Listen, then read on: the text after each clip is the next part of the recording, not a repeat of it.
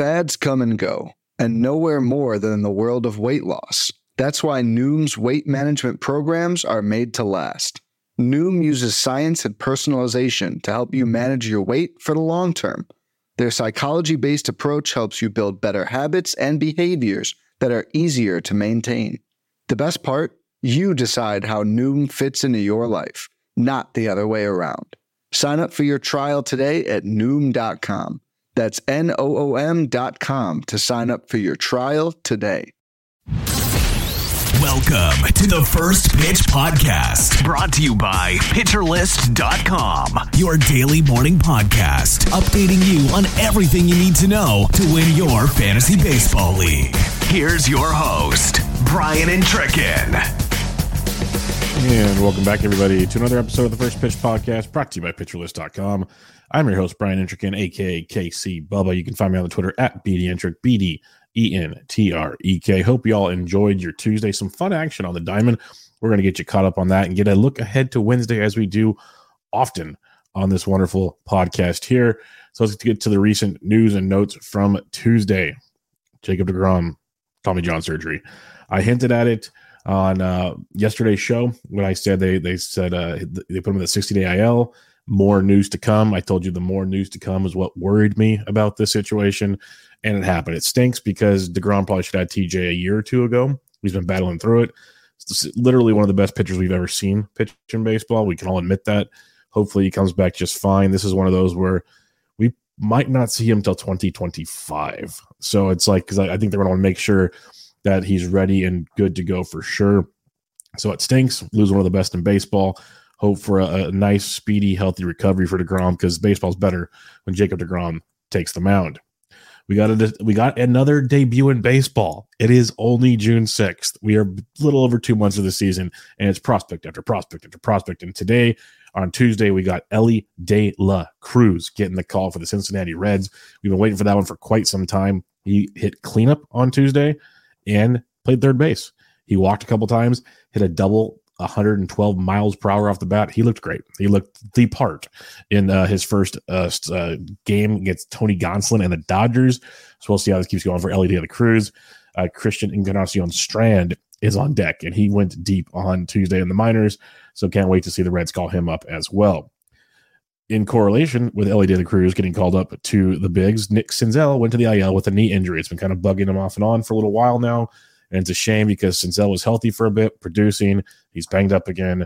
This is sad. Like I want to say rinse and repeat, but I, I feel for the guy. The talent's there, just can't stay on the field. It's kind of another Byron Buxton type situation.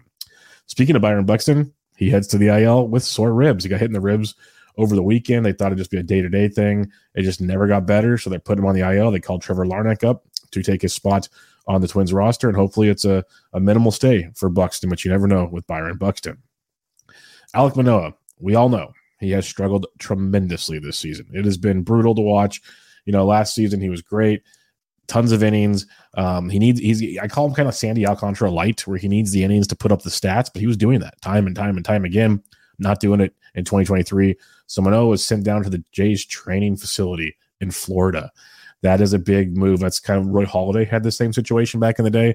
This is a get your mind right, to get the issues between your ears figured out because it's a lot of mental things with uh, Alek Manoah, and it also allows him to get some like one-on-one quiet help to maybe work on mechanics. Maybe he's tipping pitches. There's a lot of things he can work on down in the facility in Florida and work his way back to the bigs. We will see Manoah at some point this season, and hopefully it's the Alek Manoah we all knew to enjoy. Boston Red Sox are going to call up Chris Murphy, one of their uh, pr- prospects from the minors, to start against the Guardians. Uh, the one thing I will kind of give you a hesitation on Chris Murphy had a 7.71 ERA in AAA this year, 21.6% strikeout rate with a 12.9% walk rate. Murphy was struggling so much his last appearance was out of the bullpen. They moved him there to kind of maybe get things right. Well, he got one bullpen start, and the Red Sox need a starter, so he's getting a call. So we'll see how that one plays out for Chris Murphy. Nestor Cortes, he heads to the IL. We mentioned on yesterday's show he's dealing with a shoulder injury.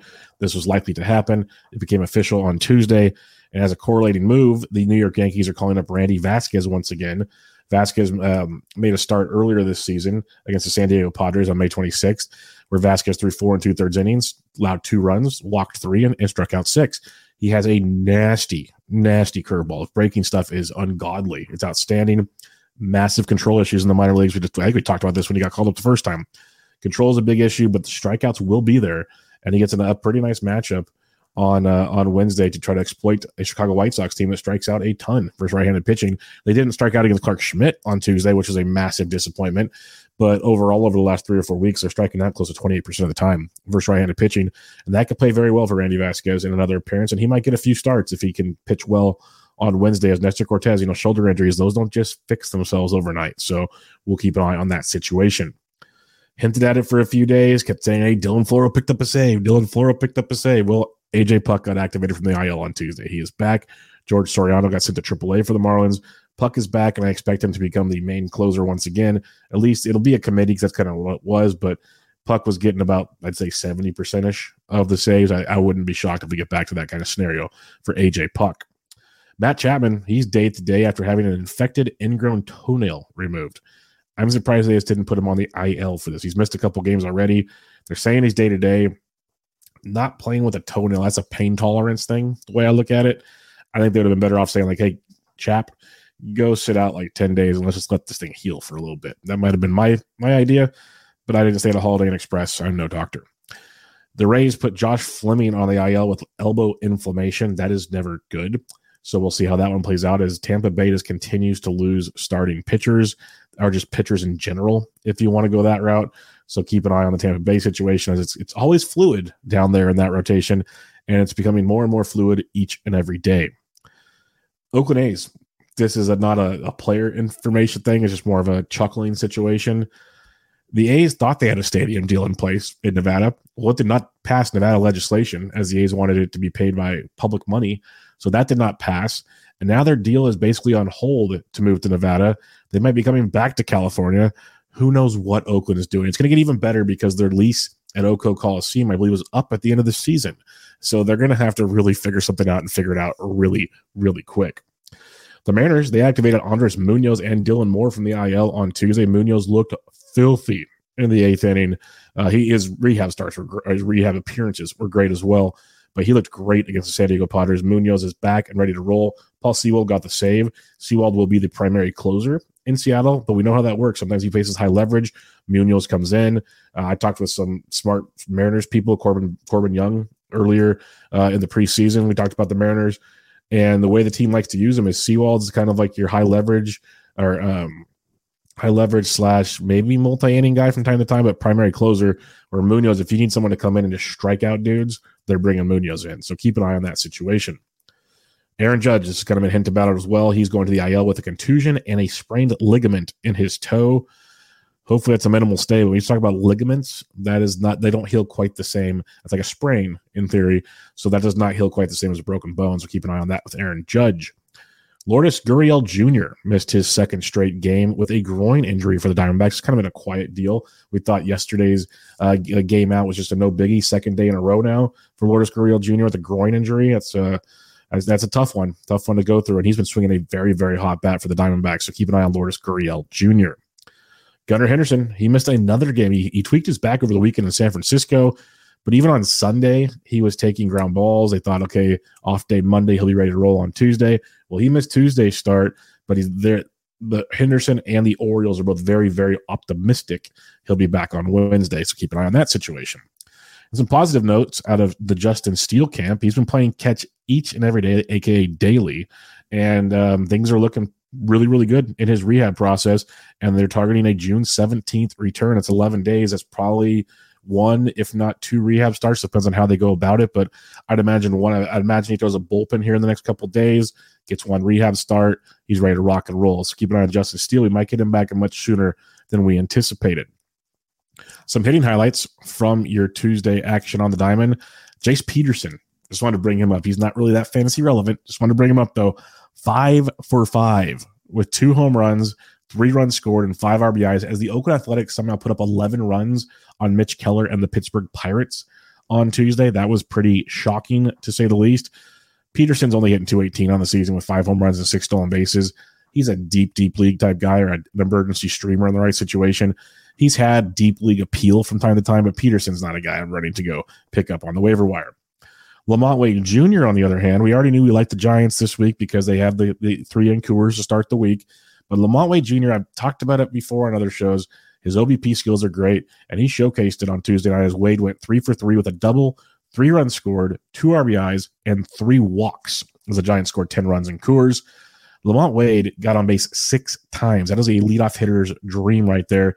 Wade's hitting 285 on the season now with eight home runs and two stolen bases, but more impressively, 41 walks with 42 strikeouts for a 429 OBP. Wade Jr. is the prototypical leadoff hitter, and you never would have guessed it coming into the 2023 season. Christian Yelich keeps doing awesome things throughout the season. He went three for four, two doubles, a run scored, a walk, and two stolen bases on Tuesday. Yelich is now hitting 258 on the season with seven homers and 16 stolen bases. You know, if you just kind of speculate there, Yelich could be in for a 2035 ish season that's pretty darn good for a guy that some are kind of giving up on as he's the back issues uh, prevented him from being the 40 40 MVP type guy we were used to. For more details on the day's top hitters, make sure you check out Daily Batters Box on pitcherlist.com. So, starting pitching highlights from your Tuesday, Lucas Giolito. I kind of hinted at this on yesterday's show. I was curious to see how he would do. We've seen some signs of life. He still has some blowups. Six no hit innings against the New York Yankees, three walks and seven strikeouts. Big boy stuff there from Lucas Giolito. He has uh, 10 whiffs, 32% CSW on 100 pitches uh, in that matchup. Really good stuff there from Mr. Giolito. Um, Kevin Gausman, he's pretty good at baseball, pretty good at throwing the baseball. He faced the Houston Astros, seven innings, one earned, four hits, no walks, 13 strikeouts for Kevin Gausman. It's ridiculous what he's doing on the bump right now. On Tuesday, had 17 whiffs with a 36% CSW on 101 pitches against the Houston Astros. That is now six games on the season in 13 starts where Gausman has at least 10 strikeouts. That is ridiculous. He has a 2.63 ERA and a 2.52 xFIP on the season. He is the uh, leader, leader in the clubhouse in my mind, if not the one bead, whoever you want to name, as the AL Cy Young candidate. Taijuan Walker is having a very, very rough season, but he put together seven shutout innings with two hits, three walks, eight Ks on Tuesday with 12 whiffs, 30% CSW on 91 pitches. That's a great start for Taijuan Walker, especially the strikeout stuff. That's one of those things that kind of very, very hit and miss with Taijuan. Still has a 504 ERA on the season, so I'm not getting overly excited in this situation, but very, very positive for Mr. Taijuan Walker. Make sure you tune into the Plus Pitch podcast with Nick Pollack and check out his daily SP roundup to get caught up on all things starting pitching. Some relief pitching highlights from Tuesday, and oh boy, it happened. Liam Hendriks picked up his first save of the season, first save since returning from cancer. Absolutely awesome see. Like he wasn't dominant by any means. He had some trouble, gave up a run, still got the save. And that is all that matters. They were working him back up. His first few appearances weren't in the closing role. They were kind of building him up there. Looks like he's ready to rock and roll, folks. So let's have some thumbs from Liam Hendriks. Then Craig Kimbrel picked up his ninth save of the season with uh, Jose Alvarado just around the corner returning. Kimbrel's been outstanding. He's been really, really good over the last month or so. So Kimbrel picked up his ninth save. I think he still keeps the the lion's share of the save situation in Philadelphia. Make sure you read the daily reliever ranks article on pitcherlist.com to get more information on all things relief pitching. All right, before we take a peek at Wednesday's action, let's take a quick break and hear from our sponsors. When it comes to weight management, we tend to put our focus on what we eat, but Noom's approach puts the focus on why we eat. And that's a game changer. Noom uses science and personalization so you can manage your weight for the long term. Their psychology based approach helps you build better habits and behaviors that are easier to maintain. And they help you understand the science behind your eating choices and why you have those cravings. Noom's personalized courses are easy to follow and will help grow your confidence with tools you can put into practice on day one. The best part? You decide how Noom fits into your life, not the other way around. And based on a sample of 4,272 Noomers, 98% say Noom helps change their habits and behaviors for good. Try Noom today and see the results for yourself. Sign up for your trial today at Noom.com. That's N O O M.com to sign up for your trial today. And welcome back, everybody, to the First Pitch Podcast brought to you by PitcherList.com.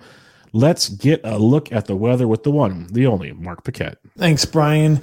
The only game with any weather issues today slash tonight is going to be in Colorado where the Giants are in town yet again. We saw showers and thunderstorms develop just to their west yesterday and the same deal is going to be happening today. The problem is is they drift off the mountains a little bit and could impact some of the games. As I said yesterday, they're the best at playing games in inclement weather, so I expect them to play, but just something to keep an eye on. Back to you.